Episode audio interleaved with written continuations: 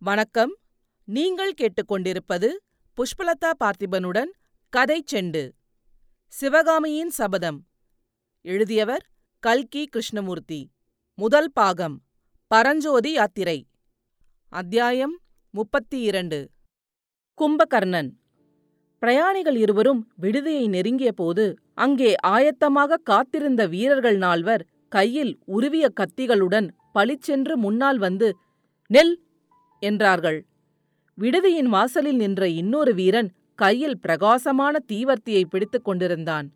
அதன் ஒளியில் மற்ற நால்வருடைய கையிலும் இருந்த கத்திகள் மின்னித் திகழ்ந்தன. அப்போது அந்த குதிரை வீரன் தன் அங்கியினுள்ளிருந்து ஏதோ ஒரு அடையாளத்தை எடுத்துக் காட்டவே அந்த வீரர்கள் நால்வரும் சிறிது மரியாதையுடன் ஒதுங்கி நின்று அவனுக்கு வழிபட்டு பின்னால் வந்த பரஞ்சோதியை அணுகினார்கள். குதிரை வீரன் திரும்பி பார்த்து அவனும் என்னுடன் வருகிறான். என்று சொல்லவே பரஞ்சோதிக்கும் அவர்கள் வழிவிட்டார்கள். மூத்த பிரயாணி விடுதித் தலைவனிடமும் மேற் சொன்ன அடையாளத்தைக் காட்டி நாங்கள் இருவரும் இன்று இரவு விடுதியில் தங்க வேண்டும் குதிரைகளுக்கு தீனி வேண்டும் என்றான். விடுதி தலைவன் மற்ற வீரர்களைப் போலவே மரியாதையுடன் அப்படியா ஐயா? என்று மறுமொழி கூறினான். இதெல்லாம் பரஞ்சோதிக்கு மிக்க வியப்பை அளித்தது. அந்த வீரன் ஏதோ பெரிய ராசாங்க காரியமாகப் போகிறான் என்று பரஞ்சோதி யோகித்துக் கொண்டான். ஒருவேளை பல்லவ சைன்யத்தைச் சேர்ந்த பெரிய தளபதியாகக் கூட அவன் இருக்கலாம் என்று சந்தேகித்தான். தான் இப்போது ஏற்றுக்கொண்டிருக்கும் காரியம் ஒருவிதமாக முடிந்த பிறகு இந்த வீரன் எங்கே இருந்தாலும் தேடி கண்டுபிடித்து இவனுடைய சிநேகத்தை வளர்த்து கொள்ள வேண்டும் என்ற ஆசை பரஞ்சோதிக்கு உண்டாயிற்று. இருவரும் உணவு அருந்தியபோது அவ்வீரன் பரஞ்சோதியை பார்த்து தம்பி வைஜெயந்தி யுத்தத்தை பற்றி உனக்கு சொன்னேன் அல்லவா? அந்த காலத்தில் எனக்கு கிட்டத்தட்ட உன் வயதுதான் இருக்கும். அப்போது ஒரு தடவை நான் இந்த விடுதியில் தங்கியிருந்தேன். அன்றிரவு எனக்கு ஒரு விசித்திரமான அனுபவம் ஏற்பட்டது என்றான். அது என்ன? என்று பரஞ்சோதி ஆவலுடன் கேட்டான். தம்பி இத்தனை நேரமும் நாம் ஒருவர் பெயரை ஒருவர் தெரிந்து கொள்ளாமலே பேசிக் கொண்டிருக்கிறோம். என் பெயரை தெரிவிப்பதில் எனக்கு ஆட்சேபம் ஒன்றும் இல்லை எனக்கு என் தாய் தந்தையர்கள் இட்ட பெயர் வஜ்ரபாஹு. ஆனால் என் சிநேகிதர்கள் என்னை கும்பகர்ணன் என்று அழைப்பார்கள். தூங்கினால் அப்படி தூங்குவேன்.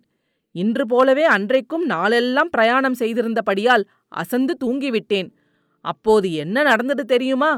ஏதாவது பிசாசு சொப்பனம் கண்டு உளறி அடித்துக் கொண்டு எழுந்தீர்களாக்கும்? என்று பரஞ்சோதி குறும்பாக கூறினான்.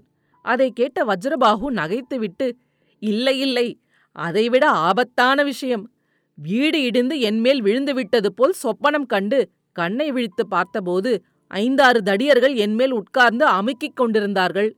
இரண்டு பேர் என் இடுப்பை தடவிக் கொண்டிருந்தார்கள். என்னத்திற்காக தெரியுமா? ஐயா என்னை ஞான திருஷ்டி உள்ளவன் என்று நினைத்துக் கொண்டீர்களா? தாங்கள் சொல்லாவிட்டால் எனக்கெப்படி தெரியும்? என்றான் பரஞ்சோதி. நல்லது தம்பி நான் சேனாதிபதி கலிப்பகையாருக்கு கொண்டு போன ஓலையை தஸ்கரம் செய்வதற்காகத்தான். என் இடுப்பில் அந்த ஓலை இருக்கும் என்று அந்த முரடர்கள் எண்ணினார்கள். ஆஹா என்றான் பரஞ்சோதி. அவனை அறியாமல் அவனுடைய வலது கை இடுப்பை தொட்டு பார்த்தது. இது ஒரு கணம்தான். மறுகணம் கை பழைய நிலையை அடைந்தது. ஆனால் அந்த ஒரே கணநேரச் செய்கையை வீரன் வஜ்ரபாகுவின் தீவிரமான கண்கள் கவனிக்காமல் போகவில்லை. அப்புறம் என்ன ஆயிற்று ஐயா அந்த முரடர்களுக்குத் தாங்கள் கொண்டு போன ஓலை கிடைத்ததா? என்று பரஞ்சோதி கேட்டான். ஓலை கிடைக்கவில்லை. என்னுடைய கை முஷ்டியினால் தலைக்கு ஏழெட்டு குட்டுகள் கிடைத்தன. பெற்றுக்கொண்டு தலை தப்பியது தம்பிரான் புண்ணியம் என்று ஓட்டம் பிடித்தார்கள்.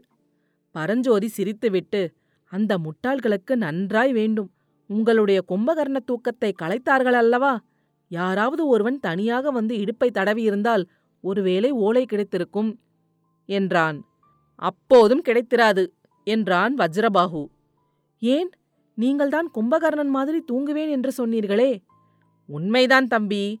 ஆனால் ஓலை இடுப்பில் இருந்தால்தானே கிடைக்கும். பின் வேறு பத்திரமான இடத்தில் அதை வைத்துக் கொண்டிருந்தீர்களா? ஆமாம். அக்னி பகவானிடமே ஒப்படைத்து விட்டேன். இதென்ன? நல்ல தூதராயிருக்கிறீர்களே. ஓலையை நெருப்பிலே போட்டுவிட்டு எதற்காக பிரயாணம் செய்தீர்கள்? ஓலையை நெருப்பிலே போடுவதற்கு முன்னால் அதை படித்து விஷயத்தை மனதில் பதிய வைத்துக் கொண்டேன். ஓஹோ! ராஜாங்க தூதர்கள் அப்படி கூட செய்யலாமா என்ன? சமயோசிதமாக காரியம் செய்யத் தெரியாதவன் ராஜாங்க தூதுவனாக இருக்கவே அருகனில்லை. தம்பி இம்மாதிரி அபாயம் ஏதாவது நேரலாம் என்று நான் எதிர்பார்த்தேன். எனவே முன்ஜாக்கிரதையாக காரியம் செய்தேன். அதற்காக சக்கரவர்த்தியிடமிருந்து எனக்கு வெகுமதியும் கிடைத்தது. இதையெல்லாம் கேட்ட பரஞ்சோதியின் உள்ளம் பெரிதும் குழப்பத்துக்கு உள்ளாயிற்று. இரவில் விடுதிகளில் தங்க நேர்ந்தால் மற்றவர்கள் படுக்கும் அறையில் படுக்கக்கூடாது என்று புத்த பிக்ஷு எச்சரித்தது அவனுக்கு ஞாபகம் வந்தது. நல்ல வேளையாக அன்றிரவு படுத்துக்கொள்வதற்கு அவனுக்கு தனி அறையே கொடுத்தார்கள். வஜ்ரபாகுவும் தம்பி இனிமேல் உன் வழி வேறு என் வழி வேறு. நான் அதிகாலையில் எழுந்து போய்விடுவேன். உன்னை எனக்கு ரொம்பவும் பிடித்திருக்கிறது. எப்போதாவது உதவி தேவையிருந்தால் என்னிடம் வரத் தயங்காதே. என்று சொல்லி விடைபெற்று படுக்கச் சென்றான். பரஞ்சோதி படுத்துக் கொள்ளும்போது வஜ்ரபாகு கூறிய அனுபவம் அவனுக்கு ஞாபகம் இருந்தபடியால் அயர்ந்து தூங்கிவிடக் கூடாது என்றும் ஏதாவது சத்தம் கேட்டால் பளிச்சென்று எழுந்துவிட வேண்டும் என்றும் மனதிற்குள் சங்கல்பம் செய்து கொண்டான். ஆனால் வாலிபப் பருவமும் நாளெல்லாம் பிரயாணம் செய்த களைப்பும் சேர்ந்து படுத்த சிறிது நேரத்துக்கெல்லாம் அவனை நித்திரையில் ஆழ்த்திவிட்டன. எனினும் அவனுடைய தூக்கம் அமைதியான தூக்கமாக இருக்கவில்லை. பயங்கரமான கனவுகள் மாறி மாறி தோன்றிக் கொண்டிருந்தன. செந்நிற புரசம் பூக்கள் நிறைந்த பிரதேசத்தில் ஆவி வடிவத்து குதிரை வீரர்களுக்கு மத்தியில் தானும் ஓர் ஆவி வடிவமாகி ஓயாது சுற்றி அலைந்து கொண்டிருந்ததாக அவனுக்கு தோன்றியது. அலைந்து அலைந்து களைத்து போன பிறகு ஒரு மலை குகையில் அவன் போய் படுத்துக் கொள்கிறான். கனவிற்குள் தூங்குவதாக கனவு காண்கிறான். ஆனால் அந்த தூக்கத்திலும் நினைவு இருந்து கொண்டிருக்கிறது. கண்கள் மட்டும் மூடியிருக்கின்றன. பிசாசுகள் ஒன்று மாற்றி ஒன்று வந்து அவனுடைய இடுப்பை தடவுகின்றன. நல்லவேளை ஓலை இடுப்பில் இல்லை தலைக்கு அடியில் வைத்துக் கொண்டிருக்கிறோம் என்று தோன்றுகிறது. கண்ணை திறந்து பார்த்தால் அந்த பிசாசுகள் ஓடிவிடும் என்று அவன் எண்ணுகிறான். ஆனால் எவ்வளவு முயன்றும் கண்களை திறக்கவே முடியவில்லை. அப்புறம் எங்கேயோ வெகு தூரத்தில் ஒரு கொள்ளிவாய் பிசாசு காணப்படுகிறது. அதை அழைத்துக் கொண்டு ஒரு கரும் பிசாசு அவனை நோக்கி வருகிறது. அருகே அருகே அவை நெருங்கி வந்து கொண்டிருக்கின்றன. கொள்ளிவாய் பிசாசின் வாயிலுள்ள தீயின் ஒளியினால் அவனுடைய முடியிலுள்ள கண்கள் கூசுகின்றன.